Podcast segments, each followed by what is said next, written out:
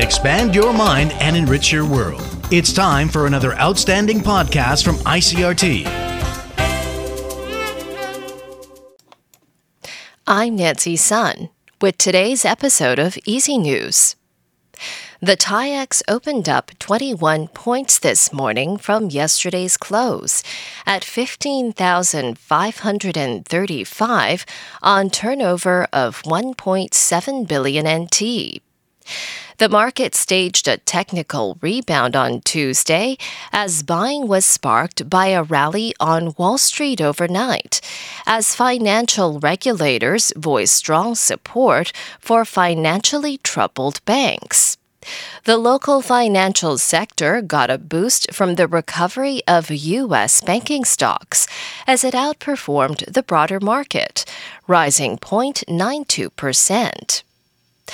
The Ministry of Foreign Affairs says it has yet to receive any official communication from Honduras ending diplomatic relations and is continuing in its efforts to salvage ties.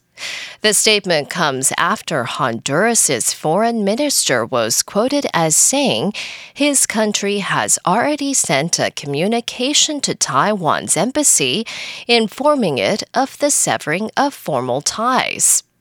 However, the foreign ministry here is insisting that no such formal notification from Honduras dissolving the country's diplomatic relations has been received.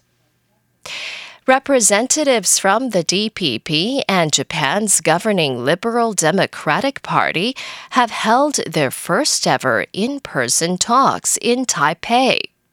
The two hour closed door meeting was attended by DPP lawmakers and the directors of the LDP's Foreign Affairs and Defense divisions. According to DPP lawmaker Luo Zhizheng, the talks focused on the two parties' diplomatic and national defense policies. Luo says both sides also touched on the issue of Taiwan joining the Comprehensive and Progressive Agreement for Trans Pacific Partnership. The DPP and LDP previously held virtual talks in August and December of 2021. In international news, French journalist Olivier Dubois has been welcomed home by President Emmanuel Macron one day after he was released in Mali. Dubois was held hostage by Islamic extremists for nearly two years after being kidnapped in April 2021 from northern Mali. Dubois was greeted by his sister and father at a military airport southwest of Paris. The conditions of his release, including whether it involved a ransom, have not been disclosed.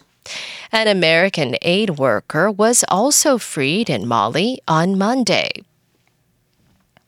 From the U.S., a man gets a four year prison sentence for attacking police during the Capitol riot. The AP's Ed Donahue reports. Prosecutors say Geoffrey Sills from Virginia arrived with a gas mask and goggles, stole a flashing strobe light to disorient officers, and assaulted them with a stolen baton at the Capitol's Lower West Terrace tunnel. Sills' attorney says his client did not come to Washington with the intention of committing violence. He brought technical gear out of fear there was going to be a terrorist attack. But prosecutors say Sills posted video, later deleted. In one post showing officers in riot gear, Sills wrote, visited the Capitol today. In another post showing rioters flooding into the tunnel, he wrote, took a tour. Ed Donahue, Washington and the number of monarch butterflies wintering in the mountains of central Mexico dropped 22%, and the number of trees lost in their favored wintering ground more than tripled compared to last year. The director of Mexico's nature reserves said Monday that frost and extreme temperatures in the United States may have played a role in the butterfly's decline. The area occupied by the monarchs in the mountains west of Mexico City dropped to 2.2 hectares from 2.84 hectares a year earlier. Each year, the monarchs return to the United States and Canada on an annual migration. And that was the ICRT news. Check in again tomorrow for our simplified version of the news, uploaded every day in the afternoon. Enjoy the rest of your day. I'm Nancy Sun. Hey there. I hope you've enjoyed today's episode. If you'd like to hear more from ICRT, you can check out our other podcasts. We've got Taiwan Talk, where we chat with a new guest every Monday, Taiwan This Week, a roundup of the news in Taiwan every Friday, and English in the News, for useful English expressions explained in Chinese. For some lighter news in both English and Chinese, check out News Bites and News for Kids. And if you enjoy them, tell a friend. Thanks for listening.